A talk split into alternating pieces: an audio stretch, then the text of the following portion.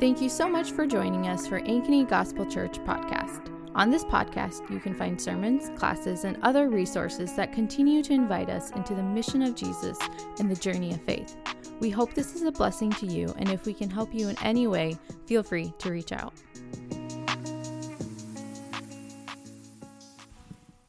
Morning. My name is Scott Larson, and today the scripture reading is from Genesis 3:15. It says, "I will put hostility between you and the woman, and between your offspring and her offspring. He will strike your head, and you will strike his heel." This is the word of the Lord. Thanks be to God. You may be seated.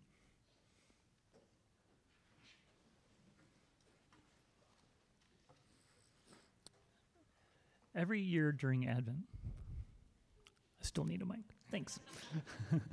Every year during Advent, our church adopts the tradition of the Advent wreath, lighting one candle each Sunday as we count down to Christmas.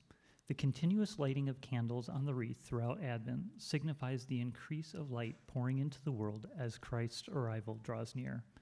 Lighting the candles one by one over the 4 weeks symbolizes the posture of anticipation we adopt in this season. The flame of each candle pushes back the darkness, and by Christmas Day, the fully illuminated wreath radiates a brightness to serve as a reminder that the light of the world came to defeat darkness forever and dwell with his people. The first candle of Advent symbolizes hope and begins the season with a spirit of anticipation for the coming of Christ. Let's light this candle now and remember that Christ is the hope of the world.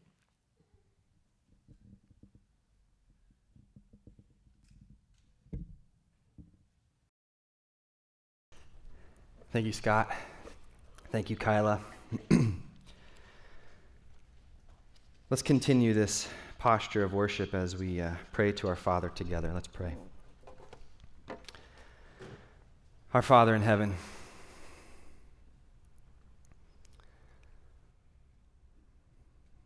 we rejoice in the truth that you are good, that you are light, and in you no darkness dwells. So, light of the world, we ask right now that you would illuminate our hearts.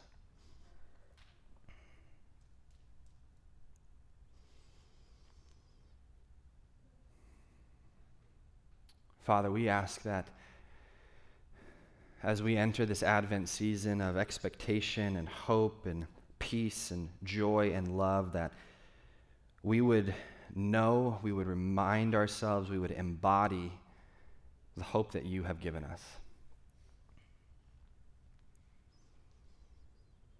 Lord, we know that you are with us in this moment right now. We know that you drew us all here this morning to bring us all together to worship you. Father, you know the thoughts that we had as we were driving in here, we were walking in here. You know the concerns of our hearts. You know our deepest longings when we don't even know our deepest longings. God, you understand our thoughts from afar. You observe our path. You know when we sit down, when we rise up. You know us completely. God, when we were made, when we were formed in the womb, Lord, it was you that was doing us. That was doing it to us. God, you have drawn us to yourself. Pray that right now, Lord, we would be reminded of your love.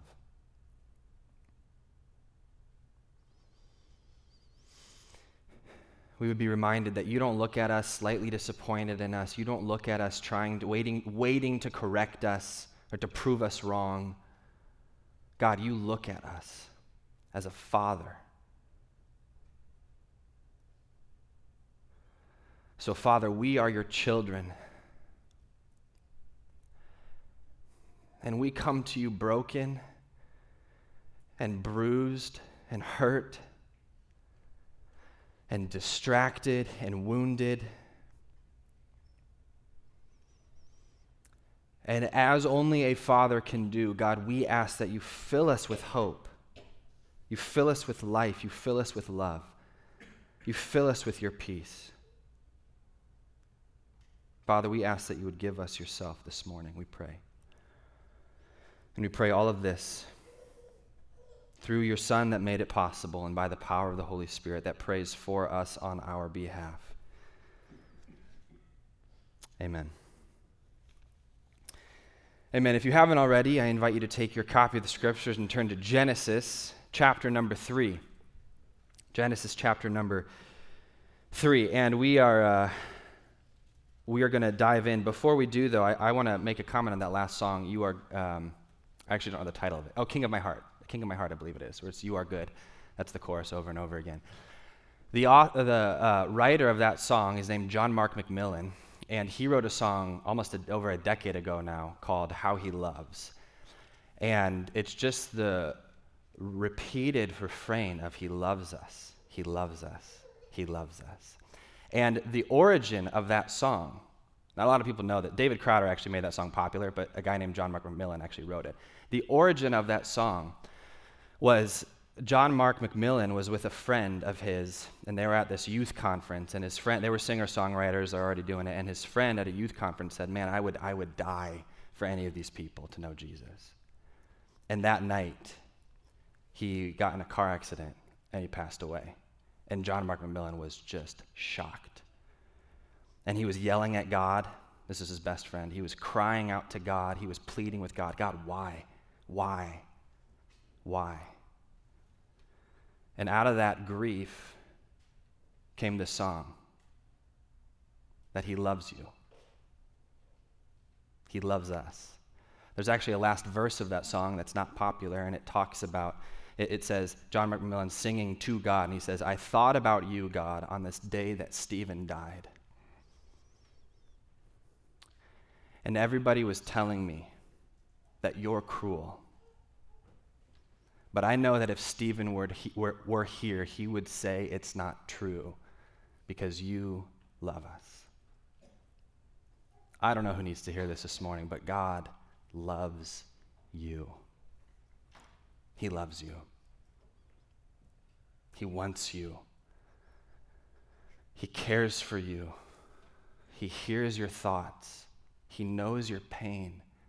He's with you in those sleepless nights. He's there. He's here. And we live with hope that one day he will make every wrong right again. We live with the hope that Jesus is coming back to swallow up death in victory, to swallow up pain, to destroy death once and for all. The pain that you feel, the brokenness that you feel, mentally, emotionally, physically, spiritually, will be made whole when Jesus comes again. Every wrong will be made right. That's the sermon for today, so that's about it. Just kidding. Actually, it is the sermon for today, but we're going to take the long way to get there now. Every story answers four questions. Every story answers four questions. This is true. Why am I here? What went wrong? What's the solution? And what's the renewed future look like? Every story answers these four questions. Why am I here? What's my purpose? What went wrong? Something has gone awry. What is it?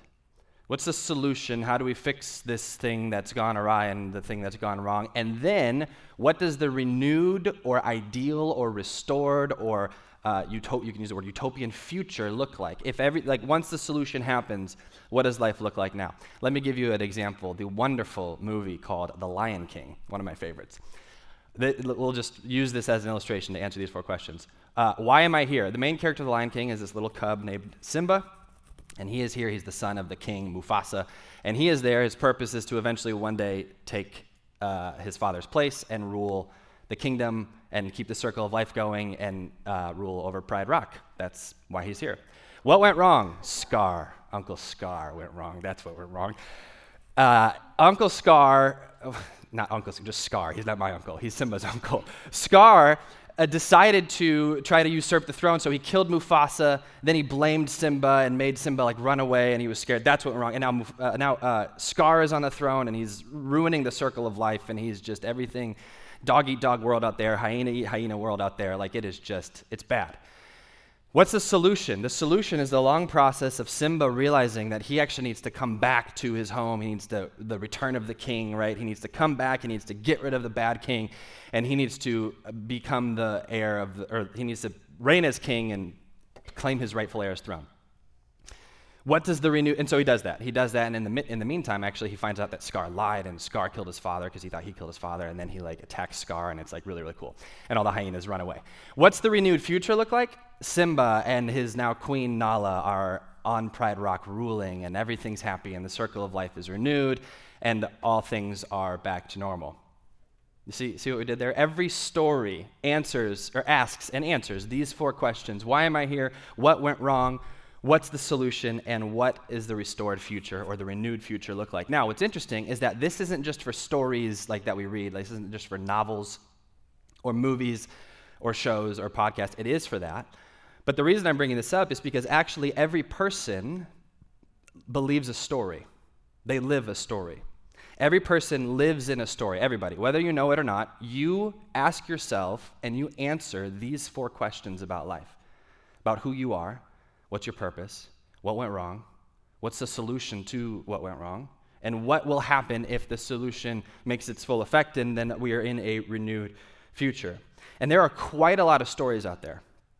There's a lot of stories that we believe. There's a lot of stories not only that we believe cognitively, but that we actually live out, right? There are stories that are trying to tell us why we're here. There are stories that tell us, then we try to live into and live out of them, that give us the solution, or the problem with the world, give us a solution, and tell us what a renewed future would look like. I'm going to give you some examples now. Here's a few popular stories that we live, not just believe cognitively, but we actually live these stories. Here's a few examples. First, the story of individualism, right? Why am I here? This is what the story of individualism says. The story of individualism says, I'm here to find my true self, to live my true self, to be who I am, to self-actualize. Project self. I need to know who I am and my authentic true self so that I can live that into the world. What's the problem? Question number two. The problem is that other people are getting in the way. Other people tell me how I should live, how I shouldn't live. Sometimes I tell myself how I should live, how I shouldn't live. Repressing who I truly am. Sometimes past experiences have actually silenced my true self, and so I need to go back and figure out what my true authentic self truly is in order to live that out. What's the solution? Doing just that. Find myself. Get rid of the voices that tell me what I don't want to hear.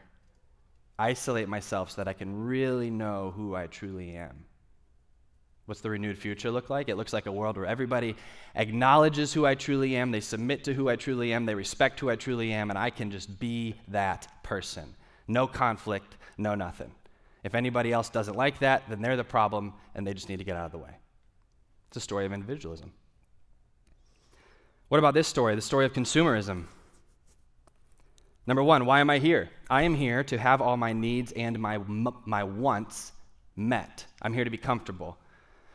I'm here to satisfy any desire that I have. Anytime I have this itch or this desire, I just need to satisfy it. I need to consume and do it as quickly and effectively as possible. What's the problem? The problem is that I can't get what I want all the time. I don't have enough time. I don't have enough money. I don't have enough resources. And the things that I do end up getting and consuming actually only satisfy me for a little bit, so I need the next thing, and I need to consume that. What's the solution? Get more money, get more time, click a button and have something on my doorstep the next day. Work hard now so that I can retire, because when I retire, then I can just consume, and I can just have all the time in the world to myself, and I can do anything that I want whenever I want. And then what's the renewed future look like? It looks like I have all my wants met.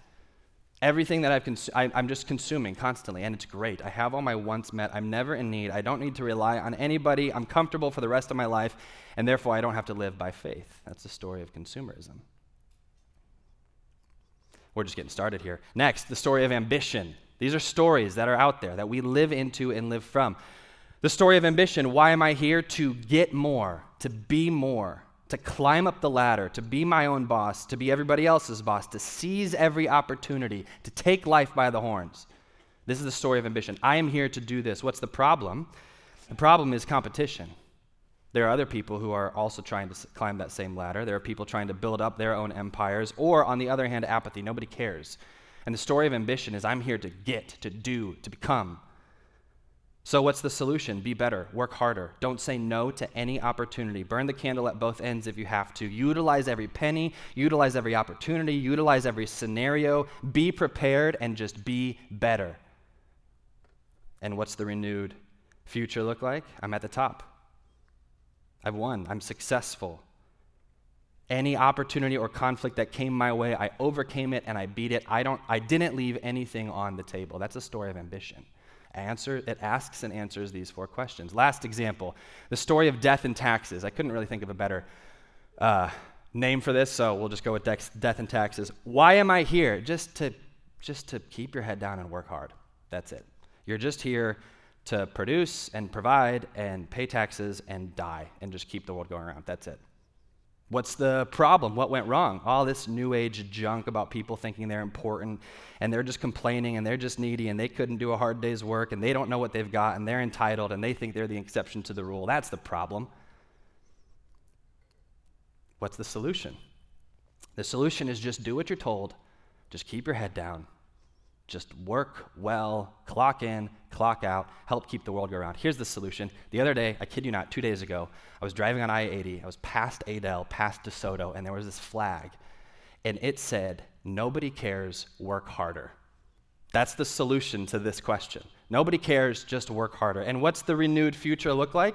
It looks like a peaceful, well-oiled machine where no feathers are ruffled. We just keep working. We just keep making the world go around. That's the story of ambition. Now, people don't just believe stories, they actually live stories. These stories that are given to us, there are parts of them that are true. What's so deceiving about these stories is that there are little bits and pieces of truth in them. Like there's a little bit of truth here, there's a half-truth there, there's a half-truth there. But we know from Jesus in the scriptures that a half-truth is a full lie. And so if we are not aware of the stories that we are living into and living out of, we will be living in deception. If we are not aware of the stories that we are living, not just believing cognitively, but living, then we will be tempted to and deceived into living in deception, which is why every year we stop what we're doing and we celebrate Advent. We celebrate Advent because what Advent is and what Advent does is it reminds us of the story of redemption. It reminds us of the story of redemption. Here's what author Tish Harrison Warren says. She says this, by practicing Advent, the church actually does the story of God, proclaiming it, enacting it, planting it deep into our hearts and our minds. The whole point of Advent is to get us into the scriptures and to get them into us. Advent invites us to pause, to reflect on the wonder of the promised Messiah, to be shaped by the long story of redemption. Advent calls us back to who we are by retelling us the story of which we are a part. It reminds us that we are a people, here it is, marked by longing, exiled in a world of tears, but we are not abandoned. We are waiting for redemption, for a wholeness that has come yet is still coming, just over the horizon, just beyond our grasp, rushing towards us minute by minute, day by day. So what is the story of Advent that we remind ourselves every year? It's a story of redemption. And the story of redemption asks and answers these exact same four questions. Why am I here? What went wrong? What's the solution? And what does a renewed future look like? So what is the story of redemption? Let's go through this. Question number one, why am I here? Why am I here? As a Christian, this is what we believe. We are here to co-rule with God for eternity. Do you believe that? Genesis 1 and 2, what happens? God has created all things. What's the pinnacle of his creation? Humanity. The best of his creation is humanity. He looked at us and he said, very good. And the creation mandate, it's what it's called in Genesis 1. It says, be fruitful, multiply, fill the earth, subdue it, rule over everything. Another translation I like to, it's actually my translation, it's not really a translation, it's a paraphrase, it's just this. God says, hey, go for it. I've created you, you're in my image, which means you therefore also have the potential to create, make cities, make art, make sport, make families. Go for it. We are here to co-rule with God for eternity. The Westminster Catechism says this, what is the chief end of man? To glorify God and enjoy him forever. Now glorifying God doesn't mean just sitting, in a chair and saying like, glory to God, glory to God. I mean, it could mean that, but What does glorifying God mean? It means being and doing exactly what you were created to be and to do. In the scriptures, the mountains glorify God. You ever ask yourself, how do mountains glorify God? The birds glorify God. The fish glorify God. You ever stop and think about, well, how on earth do they do that? They're not like singing glory be to God in the high. Maybe they are in bird language. I don't know. But what they're doing is they are being and doing exactly what they were created to be and do. The mountains glorify God by being mountains. The birds glorify God by being birds. Humans, we glorify God by being and doing exactly what we were created to be and to do. So what do you love? What are you gifted in? What are you called to? What brings about renewal in your own context? Go for it. Why are we here? Why are we here? To co-rule with God for eternity. Humans were not meant to experience death or decay.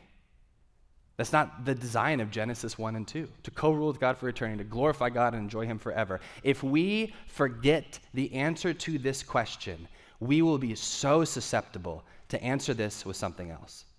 I'm just here to produce. I'm just here to die and pay taxes. Oh, I'm just here for myself. Oh, I'm just here to consume. Oh, I'm just here for fill in the blank. What a high calling Genesis 1 and 2 gives us. We are here. God has created us to be with him, to be with others, to co-rule with him for eternity, to glorify God and enjoy him forever. That's why we're here. Question number 2, what went wrong? Genesis 3, what went wrong? Satan. Sin. See, a lot of people assume that humans is what went wrong. And that's not true. Humans were deceived by Satan. If we do not have a Satan in our story, we'll make our own heart Satan and we'll hate ourselves. If we do not have demons in our story, a spiritual warfare in our story, then we will make other people demons. We'll demonize other people and we'll say they're the enemy. We have one enemy. It's Satan. And Satan is actually a title, not a name. Did you know this? It means the accuser. It's actually the Satan, not Satan. Satan is the accuser. That's what he does. He just accuses you. Did God really say? Are you sure God really said he loved you? Are you sure that God actually has your best interest in mind?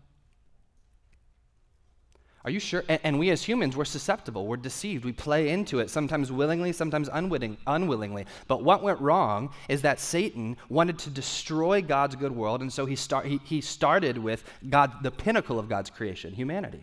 Did God really say? That's what went wrong. The problem is that the father of lies who constantly said, did God really say? Does God really love you? Don't you think God is a little bit annoyed with you? Are you sure you can talk to God about that? You're pretty messed up. That's the accuser. That's what went wrong. Third question, what's the solution? Genesis 3, verse 15. Look with me at Genesis 3, verse 15. This is after Eve and Adam have been deceived and have eaten the fruit of the tree that they were not supposed to eat. And they heard the Lord walking in the garden, and they hid themselves, and the Lord asks, where are you? And then they said, I was naked, so I was afraid, so I hid. And then he said, why are you naked? Why are you afraid? What did you eat from the tree that I commanded you not to? And then Adam blames Eve, and then Eve blames the serpent. And then God curses one thing. By the way, God does not curse humanity. God curses the serpent, and he curses the ground. That's it. But as he's talking to Eve, he says this in chapter 3, verse 15. I will put hostility between you. I'm sorry, he's talking to the serpent here. I will put hostility between you, serpent, and the woman, between your offspring or your seed or your inheritance and her seed, her offspring. He, the seed of the woman, will strike your head and you will strike his heel. What's the solution? The offspring of the woman to defeat the offspring of the serpent. This is what scholars call the first gospel, Genesis 3:15. They call this the first gospel because this is the first instance where we have any inkling of the fact that there will be a person, a seed of the woman, a human being, who will finally and completely and totally destroy the enemy and the serpent and he will be wounded while he does it. The hope and the solution is somebody who isn't deceived by the serpent, who passes the test, who it becomes, as Paul says, one mediator between God and man. And we know, Eve didn't know who that was. She said, okay, my son is going to be this, so maybe it's my next son, Cain. Well, that didn't work out too well.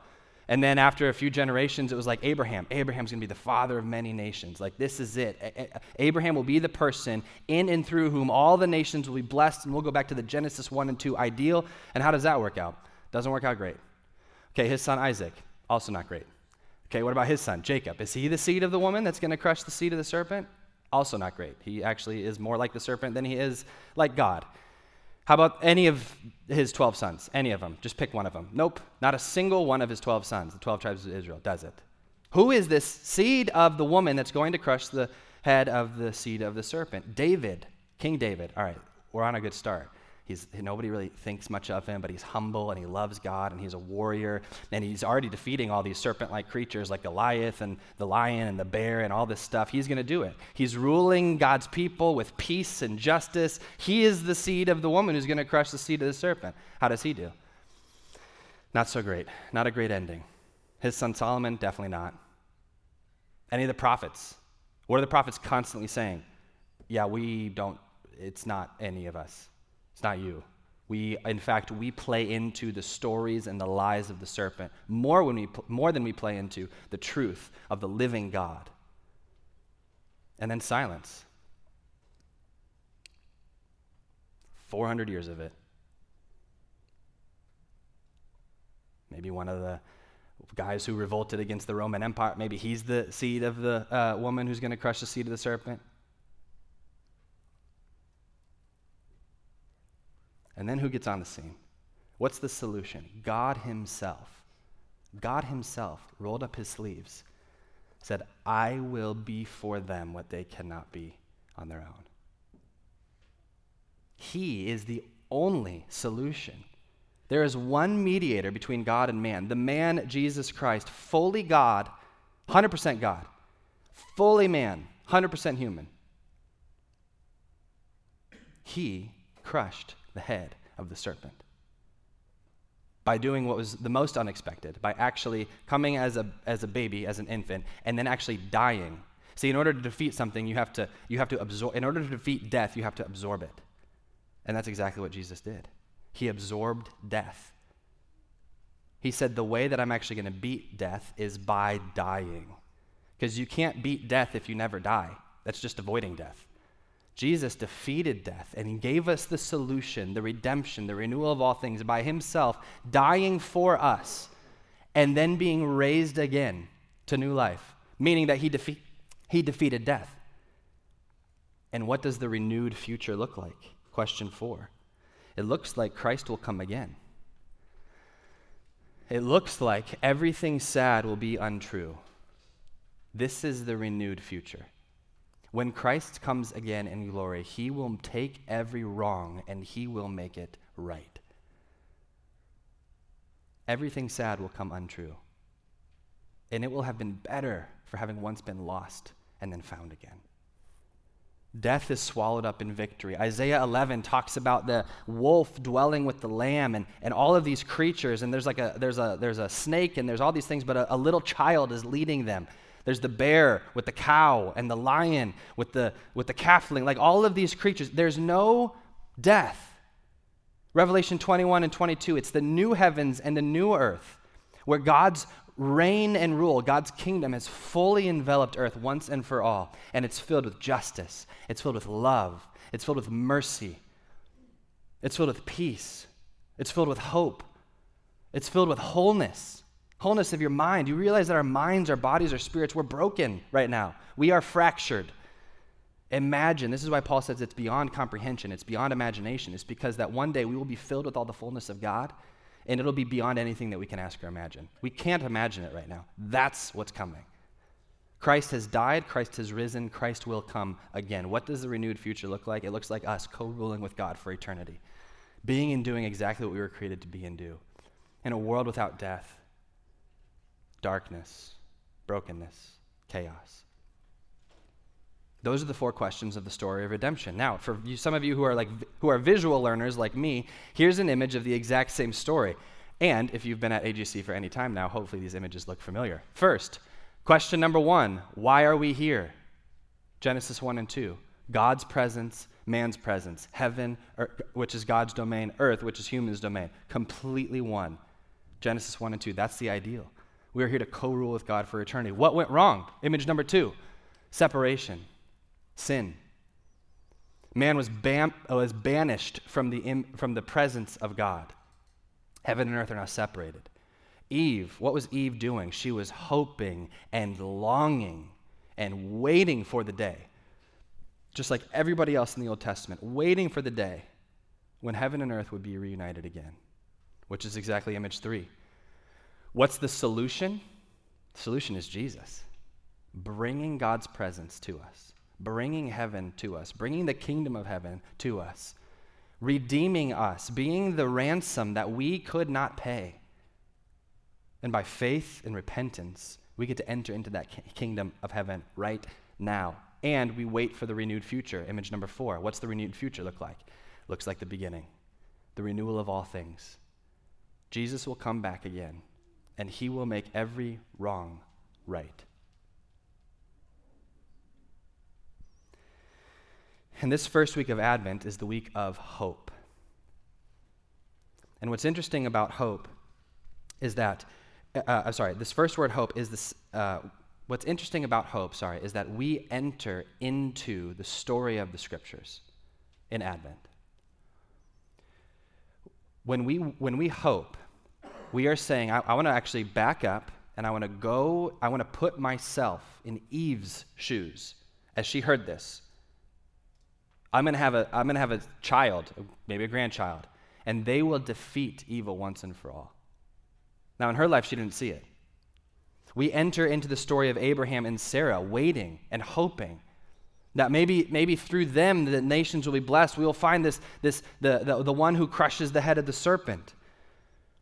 We enter into the story of David, waiting and hoping in the Lord to rescue him from his enemies. In Advent, in the story of hope, we enter into the story of the prophets, waiting and hoping for a day when the Spirit of God rests on all people, when God's presence will finally be with his people again. We enter the story of Elizabeth at the beginning of Luke.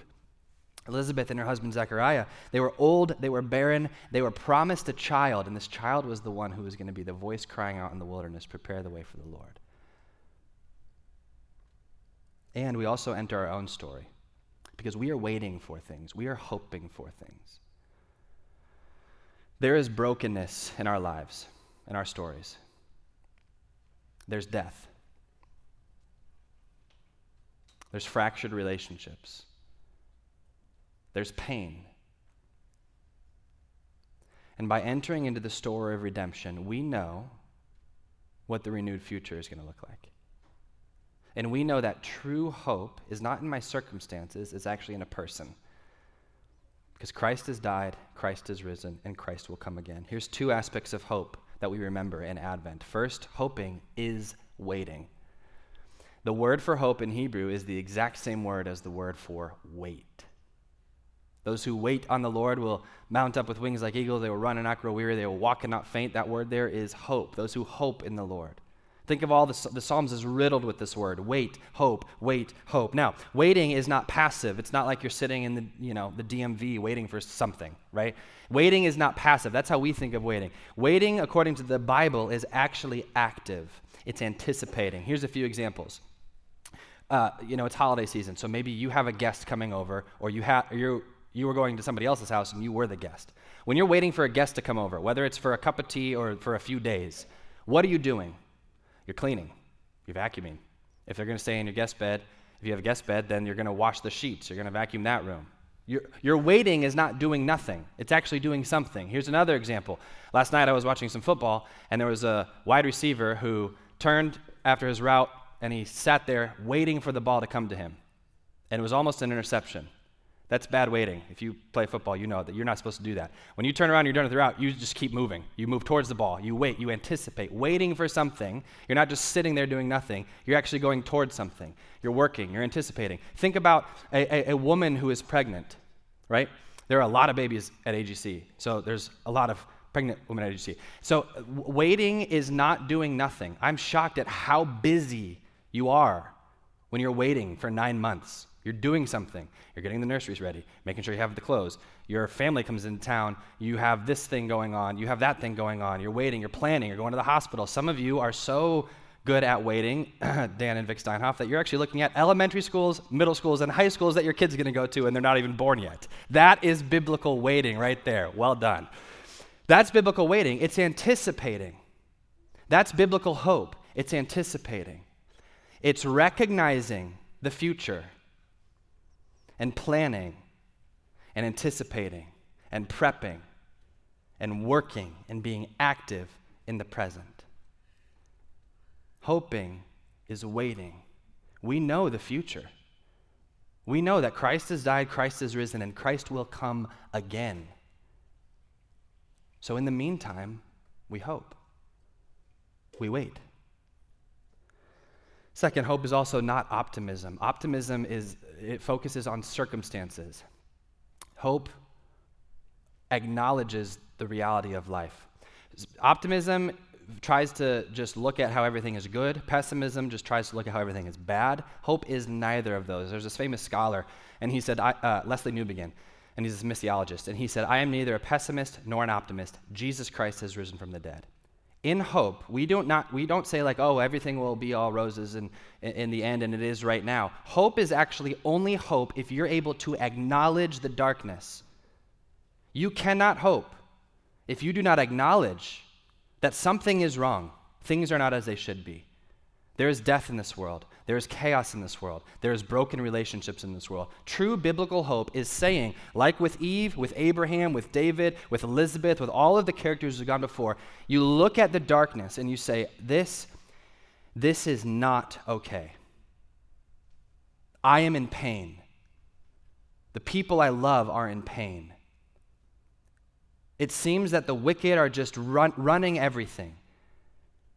It seems that every day something bad happens. It seems like I can't get enough time to get my head above water. And hope doesn't stop there. Hope says, and I know that because Jesus Christ has been raised from the dead, he will come back and he will make all of those wrongs right. Paul says that Christians grieve, but not like those without hope. Christians look at the fact we have an answer. In fact, we're the only people, by the way. Christians are the only people who have an answer to why everything is as bad as it is. Because there's a real enemy, Satan, and there's real sin in this world. And sometimes we participate in it, and sometimes it just has its way with us.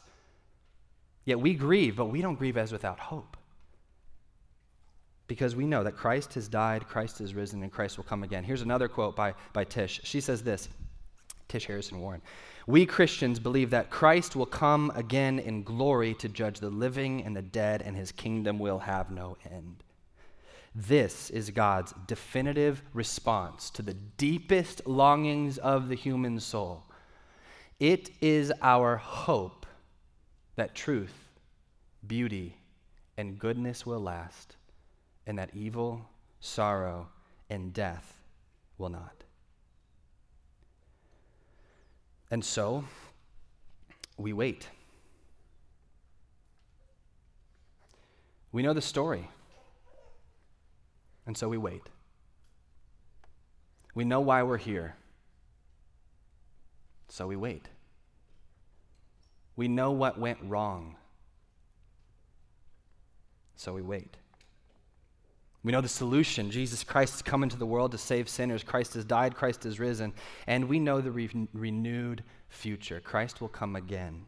The undoing of cancer, the dismantling of injustice, the redemption of the weak and the vulnerable, the regeneration of all of creation, the weeping that will give way into laughter, and eventually the death of death.